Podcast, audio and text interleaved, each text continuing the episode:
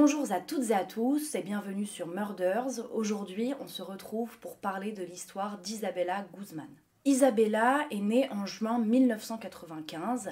Elle grandit avec sa mère Yunmin et son père Richard Guzman, qui sont photographes, dans la ville d'Aurore, dans le Colorado. Elle est fille unique et très jeune, elle va se montrer comme une enfant rebelle. Elle va taper des crises, faire des caprices d'enfant, se rouler par terre, etc. Et euh, ses parents vont se dire bon, c'est une enfant, elle est capricieuse, elle veut ça, elle veut ça, mais on ne peut pas lui offrir parce qu'on n'a pas beaucoup d'argent. Et ils se disent qu'elle comprendra quand elle sera plus grande que euh, c'est normal qu'elle puisse pas avoir les derniers jouets puisque ses parents n'ont pas assez d'argent. Isabella Guzman, elle s'est vraiment révélée à l'âge de 5 ans quand ses parents ont divorcé. Elle commençait à être de plus en plus méchante, de plus en plus violente. Et euh, les parents ils disaient bon c'est peut-être parce qu'elle est perturbée, que le divorce la perturbe. Et du coup euh, les parents ont décidé de continuer à travailler ensemble dans la même entreprise en tant que photographe. Et comme ça, Isabella, les jours où elle allait travailler avec ses parents, euh, elle pouvait voir et sa maman et son papa. Les parents n'habitaient plus ensemble. La maman a gardé la maison familiale où elle a gardé Isabella et le papa a déménagé pas trop loin justement pour éviter les trajets longs euh, avec un appartement pas loin du coup de chez son ex-femme et leur fille. Peu après le divorce, sa maman Yunmi a refait sa vie avec un homme qui s'appelle Ryan Howe et Isabella a très très très mal vécu en fait cette nouvelle relation. Elle s'est dit que sa mère l'avait trahi, que sa vie avait été un mensonge total depuis sa naissance, que sa mère n'avait jamais aimé son père.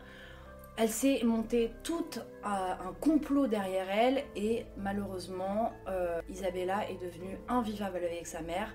Il y avait des disputes tous les jours, tout le temps, des cris, et sa mère, bien sûr, elle n'en pouvait plus. Et du coup, elle en a parlé à son ex-mari Richard pour un peu calmer la situation. La maman euh, de Isabella et son père vont décider que Isabella va retourner chez son papa pendant quelques temps. Du coup, à l'âge de 7 ans, elle va vivre chez son père. Les choses se calment un peu. Et en fait, ce qui est frappant, c'est que Isabella, avec son papa, c'est pas du tout la même petite fille qu'avec sa maman.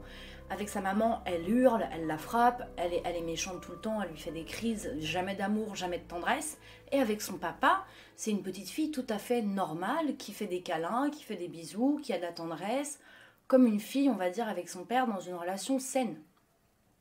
Donc du coup, elle vit chez son père, tout se passe bien, les choses se calment, et euh, Richard et Yunmi décident qu'elle va retourner vivre chez sa mère quand même, parce qu'elle a besoin quand même de voir sa mère, et donc elle retourne vivre chez Yunmi. Malheureusement, quand elle retourne vivre chez sa maman, les choses s'empirent.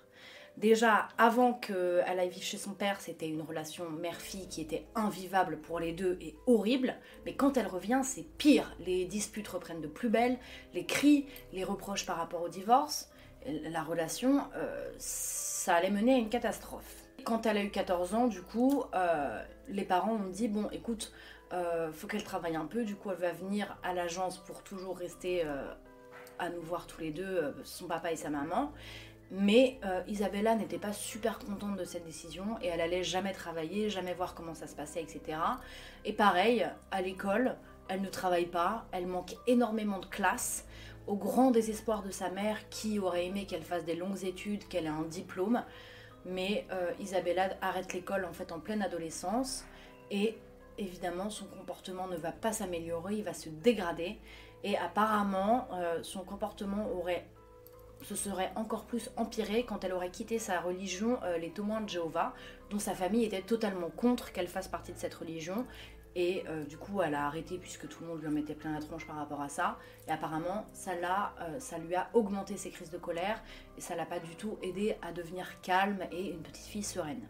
Les événements ont dégénéré le 27 août 2013. Isabella a alors 18 ans.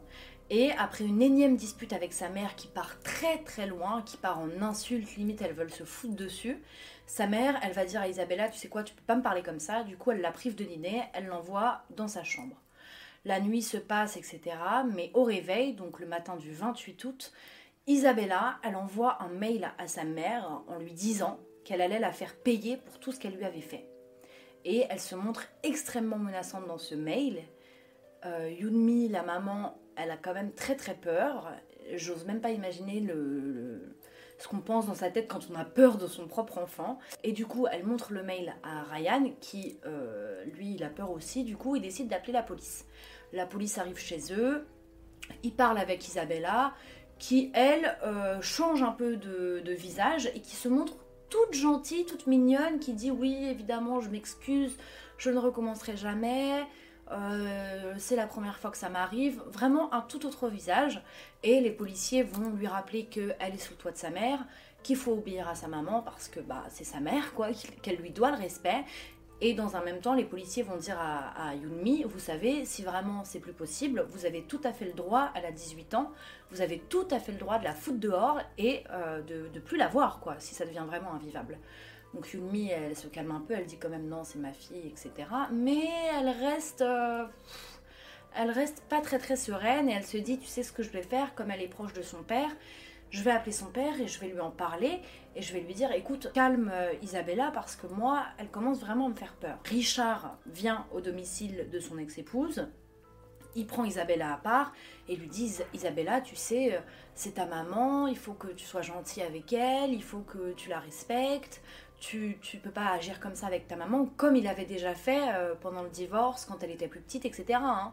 Mais là, il lui redit, et encore une fois, Isabella semble comprendre hein, ce que son père lui dit, et elle dit oui, t'as raison, je vais me calmer, je vais se faire des efforts, etc. Donc le père, il dit à Yunmi, euh, c'est bon, t'inquiète pas, tout va bien, euh, je pense qu'elle a enfin compris, donc il repart chez lui rassuré.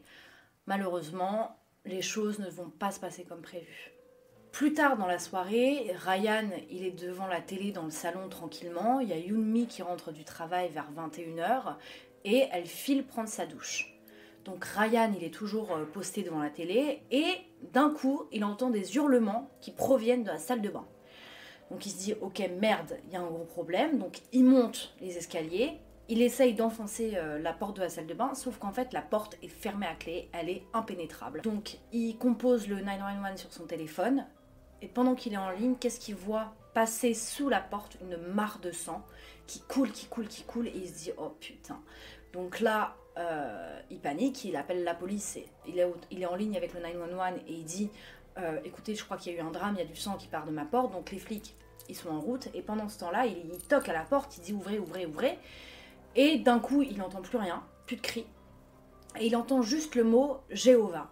Et là, la porte s'ouvre et qui est-ce qu'il voit derrière la porte? Il voit Isabella Guzman qui a les yeux mais fixés sur quelque chose qui est totalement euh, des yeux noirs, des yeux euh, pas normaux du tout.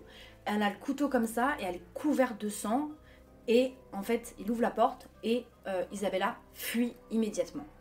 Ryan, il se précipite sur sa compagne, il essaie de lui faire les premiers soins, mais malheureusement, euh, est déjà décédée. C'est ce que vont constater le 911 quand ils vont arriver sur place. Ils vont dire on n'aurait rien pu faire, elle était déjà morte avant qu'on arrive.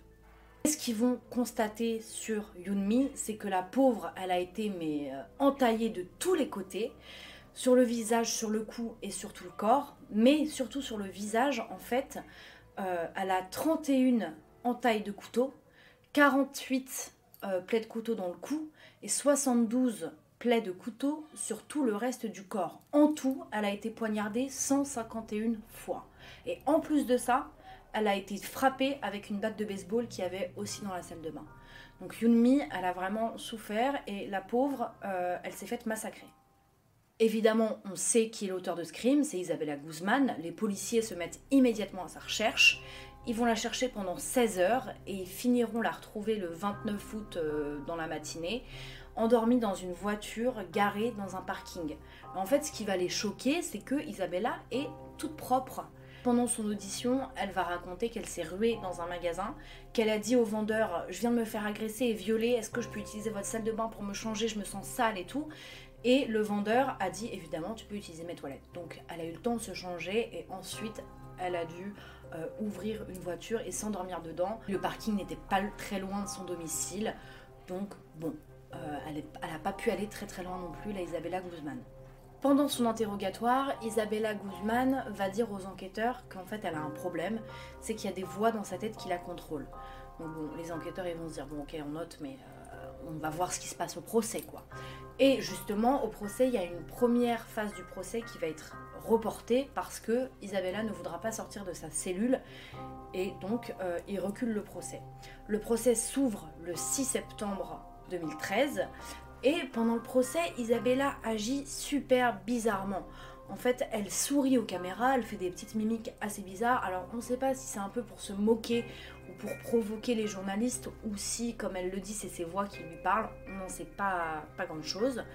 Et euh, c'est d'ailleurs pour ça qu'elle est connue sur TikTok parce que euh, il y a la vidéo de son procès où elle fait justement ses grimaces, passe avec la musique Sweet But Psycho et on voit sa tête sur ça. Donc c'est en fait c'est elle qui a créé le challenge de la musique euh, Sweet But Psycho. Pendant son procès, elle va plaider la folie. Donc c'est courant que les gens accusés plaident la folie, mais elle est rarement acceptée. Elle va dire qu'elle n'était pas elle-même quand elle a tué sa mère, que en fait elle a tué sa mère parce que euh, elle pensait que c'était une femme qui s'appelait Cecilia qui devait être tuée pour sauver le monde. Elle a aussi dit qu'elle a souffert de maltraitance de la part de sa mère, mais euh, en fait on ne sait pas du coup la raison exacte de son meurtre puisque euh, si elle a cru que c'était Cecilia et qu'il fallait la tuer pour sauver le monde, c'est pas cohérent avec le mail de menace qu'elle a envoyé à sa mère le matin euh, du meurtre. Donc on sait pas trop en fait. Hein.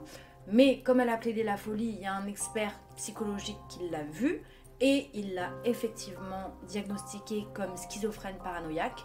Et il a même rajouté qu'en fait elle l'avait été pendant des années, hein, que ces crises euh, quand elle était petite, c'était pas des caprices d'enfant, c'était des crises de schizophrénie et de paranoïa, et qu'il aurait fallu les prendre en compte, et qu'il aurait fallu s'inquiéter du comportement d'Isabella Guzman bien plus tôt. Mais comme personne s'en est jamais inquiété, et qu'ils se sont dit c'est une gamine qui est juste très rebelle avec sa famille et avec les gens, c'est pas grave, elle se calmera, mais personne n'a pensé qu'il fallait peut-être qu'elle voit quelqu'un, qu'elle voit un psychologue. La cour a retenu du coup le plaidoyer sur la maladie mentale et ils l'ont déclarée non coupable pour cause de folie et d'altération du discernement.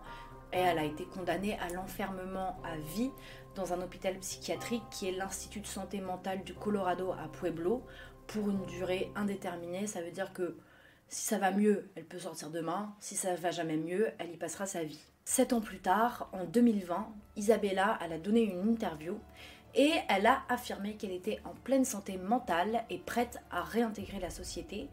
Elle a dit que sa santé mentale avait été restaurée, qu'elle n'était plus un danger pour elle-même ni pour les autres. Elle est aussi revenue sur la maltraitance qu'elle dit avoir subie pendant son enfance de la part de sa mère et elle montre ses cicatrices qu'elle a sur la main et elle reparle aussi du moment où elle a quitté euh, les témoins de Jéhovah et elle a dit que là ça s'est empiré les relations avec sa mère aussi à ce moment-là. Après euh, les cicatrices qu'elle a sur la main, elle dit que c'est sa mère qui lui a faites. Honnêtement, euh, on ne peut pas savoir, puisque elle n'est pas très saine mentalement, donc c'est possible qu'elle se les soit faites elle-même, c'est possible que quelqu'un d'autre lui ait fait, c'est possible que ce soit sa mère, mais il n'y a aucune preuve, et puis bah, sa maman n'est plus là pour dire si oui ou non euh, elle a abusé de sa fille.